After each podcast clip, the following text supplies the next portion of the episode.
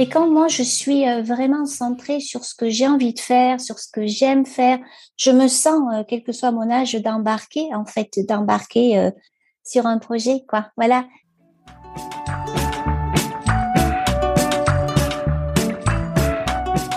Vous écoutez le 29e épisode de PLAF, le podcast dont l'objectif est de faire entendre et de combattre les discriminations dans l'emploi subies par les femmes dès l'approche de la cinquantaine. PLAF, c'est l'acronyme de Place aux femmes fortes. Et je m'appelle Claire Fleury, je suis retraitée, passionnée par les mutations du monde du travail, mobilisée contre les inégalités femmes-hommes, en campagne pour contribuer à déconstruire les stéréotypes agistes et sexistes. Bon, ça y est, c'est le dernier épisode de la série de juin tout est possible pour les plus de 50 ans. Et en plus, c'est le dernier épisode de la saison 1 de PLAF. Et donc je l'ai enregistré en compagnie de Valérie Racco. Alors Valérie Racco euh, exerce une activité de rédactrice web sur LinkedIn. Et cette activité, elle lui a donné le joli nom de un tout autre regard. C'est tout à fait son regard original dont j'avais besoin pour terminer cette année.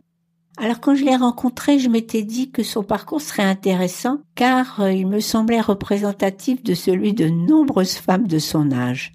Bon, elle avait passé des années heureuses euh, d'interruption de vie salariée pour élever ses quatre enfants, puis elle avait divorcé à l'aube de ses 50 ans, elle avait trouvé un nouvel amoureux, et puis elle s'était confrontée au désir et à la nécessité de rebâtir une activité qui lui plaise et en même temps assure ses finances.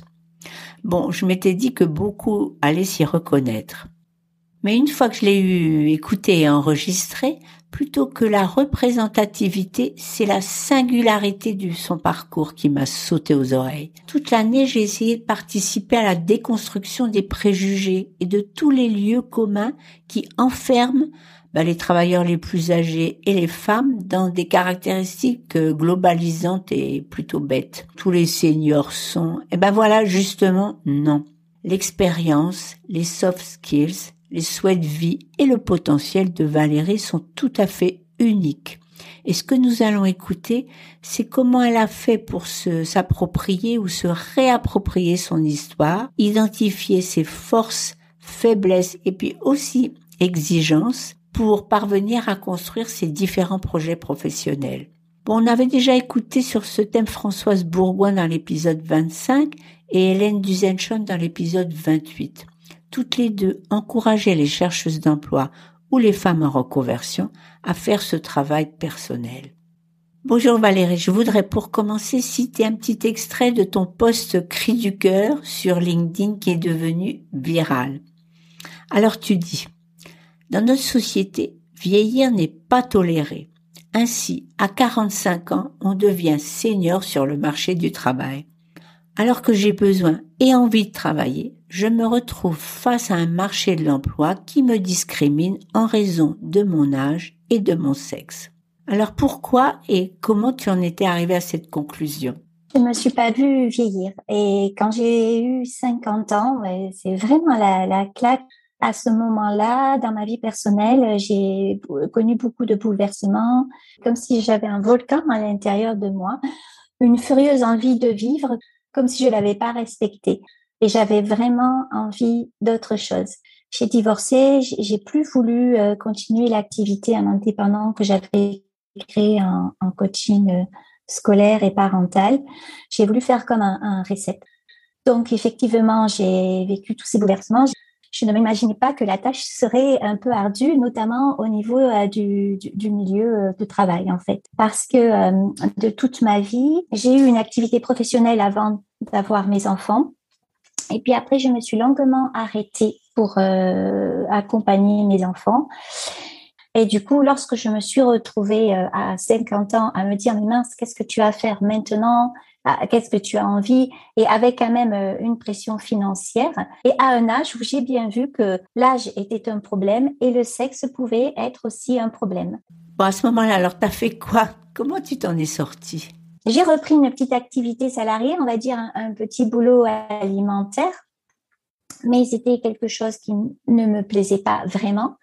Et puis je me suis rendu compte aussi, et ça je je je je, l'avais pas réalisé, qu'il m'était difficile en fait d'obéir quelque part euh, aux contraintes et aux consignes euh, de la personne qui m'employait, parce que par certains moments j'étais pas toujours d'accord avec sa politique vis-à-vis du personnel, même vis-à-vis de, c'était un commerce, même vis-à-vis de sa façon de vendre, vis-à-vis de, certains choix.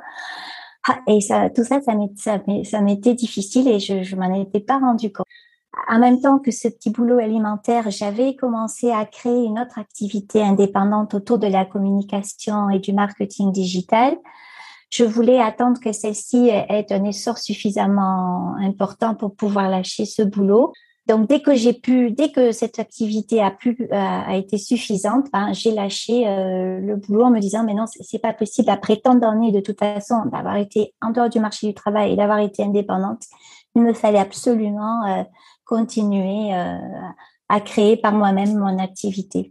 Et c'était pour moi aussi une solution pour échapper à, à cette discrimination ou à cette difficulté d'aborder un marché à 50 ans. Alors, ce que ça m'inspire, là, ce que tu dis, c'est qu'en fait, euh, il y a un décalage entre ton expérience et tes aspirations de femme de 50 ans et le genre d'emploi que tu avais occupé. Alors, euh, ça veut dire que les discriminations des employeurs, bien, bien sûr, ça existe, mais il se passe aussi que beaucoup d'emplois qui sont proposés conviennent mal pour les femmes, qui, compte tenu de leur âge, ont des idées précises sur ce qu'elles voudraient faire et ce qu'elles peuvent accepter. Est-ce que tu serais d'accord avec cette idée d'inadéquation entre euh, les postes proposés sur le marché du travail et les aspirations des femmes de plus de 50 ans ah ouais, quand, j'ai redémarré ce, boulot alimentaire, oui, j'avais déjà un passé, j'avais déjà des connaissances, j'avais déjà un acquis. En plus, c'était pas pris en compte, tu vois, comme si quelque part tout ce que j'avais pu apprendre, tout ce que j'avais pouvais savoir, bah ça comptait pas, euh, je je savais pas. Donc ça, ça me ça me peinait aussi. Je, je me disais mais mince, tu peux même pas faire marcher euh, ton côté intellectuel ou ton côté connaissance ou savoir. Et ça, ça me ça me touchait énormément. Et puis oui, il y a, des valeurs, il y a des choses qui ne sont pas supportables, tu vois, dans, la relation hiérarchique ou dans la relation employé-patron, euh, on va dire. Non, moi, j'avais déjà connu tout ça et revivre encore ça, non, non, c'était, c'était plus possible en fait.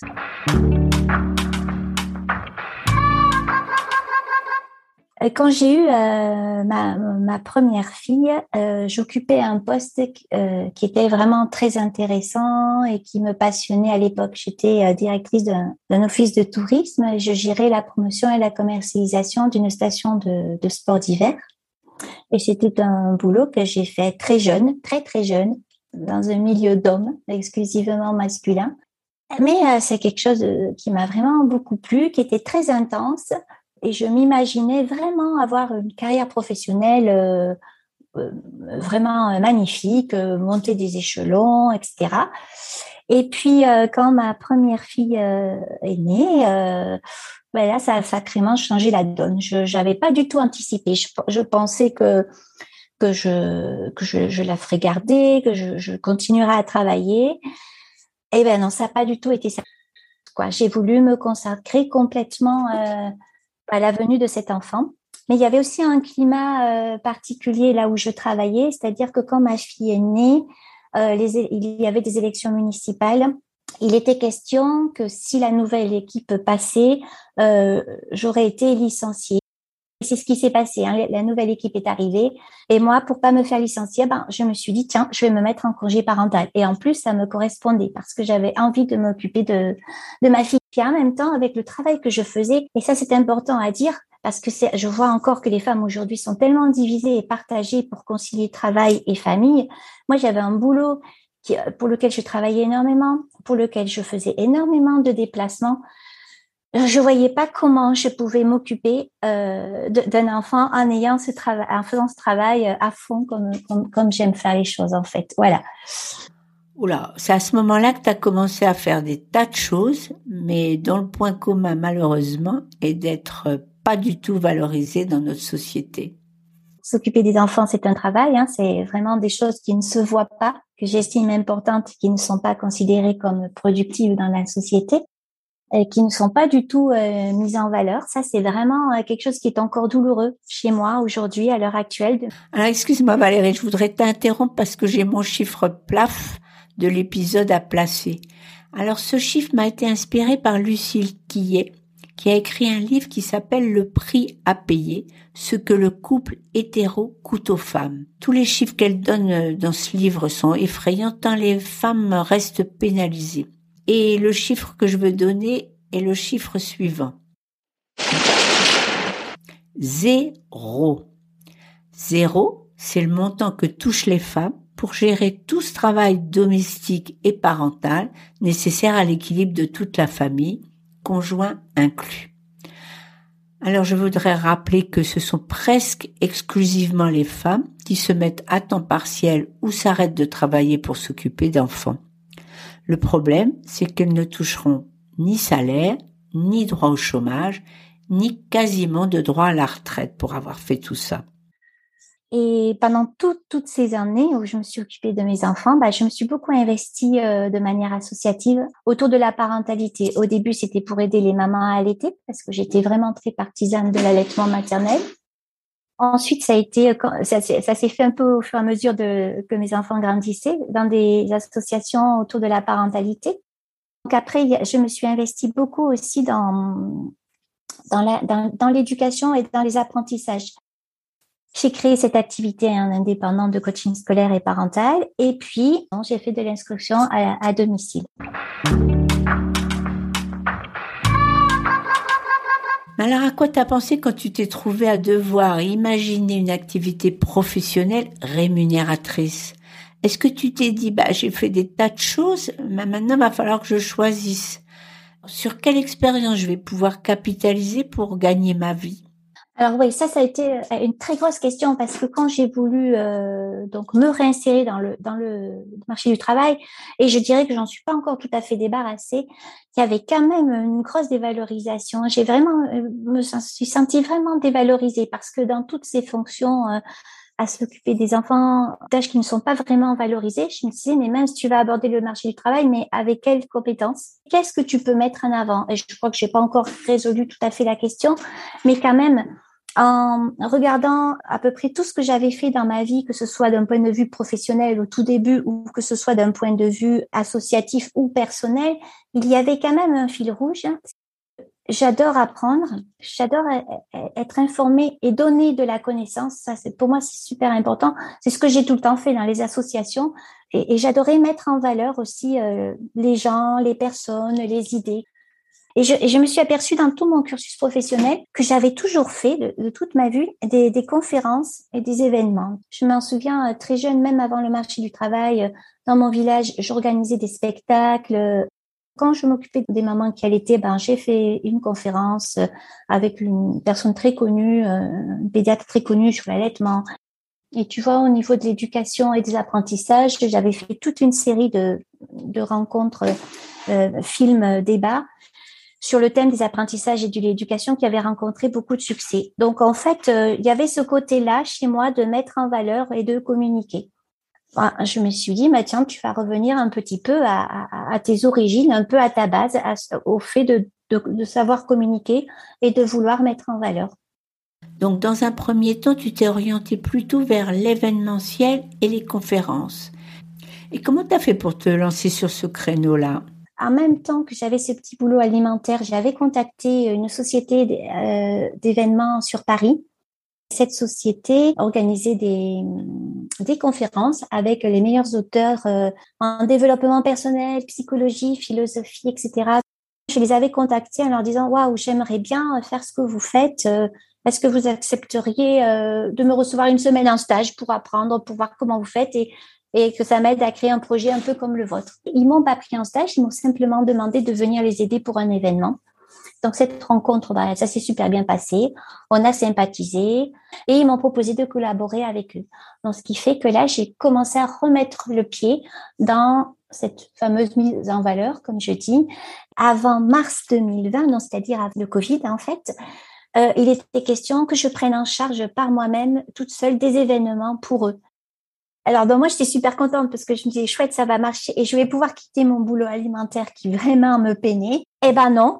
Pas de chance. En 2020, c'était pas vraiment le moment de se lancer dans l'événementiel. D'ailleurs, la société avec laquelle tu avais ce projet de collaboration a arrêté son activité depuis. Alors là, ça a dû être un coup dur pour toi, non? Euh, là, il a fallu vraiment changer son fusil d'épaule, plusieurs mois d'incertitude. Donc moi, ça m'a vraiment euh, découragée un peu. Je me suis dit, ah non, non, la fois, faut que tu trouves une autre voie. Hum, j'ai essayé de me dire, mais qu'est-ce que tu pourrais faire d'autre? Je suis tombée euh, en surfant sur Internet sur une formation de rédaction web, en fait. Et je me suis dit, tiens, pourquoi pas? Est-ce que ça pourrait pas, est-ce que ça pourrait pas être une activité qui me correspondrait? Quand je dis qu'à 50 ans j'ai divorcé, etc., à 50 ans tout peut arriver et je suis tombée follement amoureuse d'un homme en fait euh, qui est aujourd'hui mon compagnon. Euh, lui, il a une activité complètement indépendante et complètement en ligne depuis des années. Il est traducteur de livres scientifiques. Je me disais, mais même si toi aussi tu pouvais travailler à la maison comme lui, ça serait pas mal. Bon, une fois que tu as eu cette dernière idée d'activité de rédactrice web, tu as profité des confinements pour t'inscrire à d'autres formations en plus de celles dont tu viens de parler. Alors je renvoie pour plus de détails à ton profil LinkedIn parce que tu les as indiqués. Ce que je voudrais surtout te demander, c'est comment tu es arrivé à l'idée de rédiger des posts sur LinkedIn pour le compte de clients. Euh, moi, je suis arrivée à LinkedIn à une période où effectivement, il y avait un essor pour l'écriture de posts sur LinkedIn. Donc, euh, en associant mes compétences en marketing digital, euh, mes compétences en rédaction, en associant tout ça, j'ai quand même essayé de démarcher, de trouver des clients. J'ai trouvé une cliente qui avait besoin de, de, de services. Moi, je lui ai proposé qu'elle soit présente sur LinkedIn et depuis plus d'un an maintenant pour elle, j'écris pour elle sur LinkedIn. Bon, si tu veux me permettre une remarque un peu personnelle sur ton parcours, j'ai l'impression que ton âge, au contraire d'être une pénalité, est un atout pour te positionner sur l'activité indépendante que tu voudrais développer. En l'occurrence, ton âge, c'est synonyme de compétences multiples et d'expériences qui te permettent de varier les angles d'attaque que tu peux proposer à des clients potentiels. Et j'aimerais bien en faire la conclusion de cet épisode et de cette série Tout est possible après 50 ans. Et qu'est-ce que t'en penses, toi? Mais moi, très honnêtement, je, je démarre, je découvre. Aujourd'hui, ma, ma plus grosse difficulté, eh, ça serait de construire une stratégie éditoriale à mon image, en fait. Parce que au départ, on se dit, oh là là, il faut écrire, ah, il faut écrire beaucoup. C'est ce qui n'est même pas sûr. Et là, mon, mon deal à moi aujourd'hui, euh, ce qui est très important, c'est d'écrire comme je suis en fait, euh, avec ce que j'ai et avec, comme tu dis, avec tout ce que j'ai pu capitaliser, avec ce que je suis, avec mon regard. Bon, tu vois, ma boîte, elle s'appelle un tout autre regard. Ce regard, en fait, ce, ce, ce nom hein, que j'ai donné à l'entreprise, euh, c'est parce que ce sont beaucoup d'amis qui m'ont fait ce retour et m'ont dit, mais toi, tu, tu apportes toujours un regard décalé. Donc, euh, c'est, ça doit être une de mes forces, en fait. Moi, j'ai toujours besoin d'avoir une, vision globale des choses. j'aime bien avoir une vue d'ensemble. C'est toujours en lien avec ce que j'ai fait, hein, mes conférences, mes... Mais voilà, actuellement, je travaille. En fait, je sais que l'écriture est vraiment, euh, c'est comme un muscle. Enfin, euh, il euh, faut le travailler. Donc actuellement, bah, je travaille, j'écris tous les jours et j'essaye de m'améliorer en écrivant et, d'affiner de plus en plus ce sur quoi j'ai envie d'écrire. Et quand moi je suis euh, vraiment centrée sur ce que j'ai envie de faire, sur ce que j'aime faire, je me sens, euh, quel que soit mon âge, d'embarquer. En fait, toi, tu, avec ton projet, ton podcast, tu embarques bien les gens à la force d'un projet, quel que soit notre âge, je peux vraiment embarquer, tu vois. Oui, je vois Valérie. Et j'y crois autant que toi et je te remercie de m'embarquer avec toi. Et pour terminer, je voudrais à nouveau citer quelques-unes des phrases de ton célèbre poste qui, je n'en doute pas, a mis du baume au cœur de beaucoup de tes lecteurs et lectrices qui ont dû se sentir moins seuls. À plus de 50 ans, je n'ai pas envie d'être jetée. Au contraire, je suis prête à relever des défis et à suivre mes envies. Je crois en un autre modèle de vie possible. J'espère vraiment que tu vas réussir dans la voie sur laquelle tu t'es engagé. Alors un dernier mot avant de s'installer dans la pause estivale. J'ai dit en intro que les femmes en deuxième partie de vie professionnelle peuvent décider du regard qu'elles portent sur leur longue carrière pour prendre conscience de la richesse de leur histoire. Bon, ça c'est d'accord, mais c'est loin d'être suffisant. Parce que ce que je pense, c'est que ce travail sur soi-même ne peut pas se faire dans la solitude, ni sans dénoncer les inégalités persistantes femmes-hommes et les manifestations cumulées de l'agisme et du sexisme. Alors, euh, pendant cette année, j'ai souvent illustré avec des témoignages l'environnement difficile, voire hostile, auquel sont confrontées les femmes de plus de 50 ans dans le monde du travail. Je renvoie ici à la série sur les stéréotypes des épisodes 21, 22 et 23 et aux interviews des comédiennes qui s'insurgeaient contre la disparition des rôles de femmes de plus de 50 ans dans les fictions dans les épisodes 19 et 20.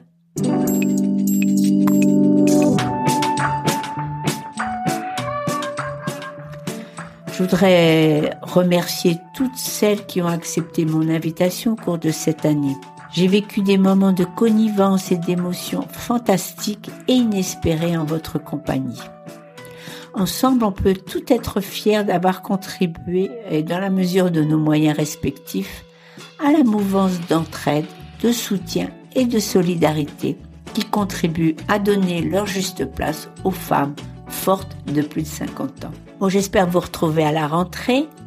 À l'heure où j'enregistre cet épisode en juin, mon intention serait plutôt de conserver la durée et la périodicité de PLAF, soit trois épisodes de 20 minutes chacun, mis en ligne les 8, 18 et 28 de chaque mois.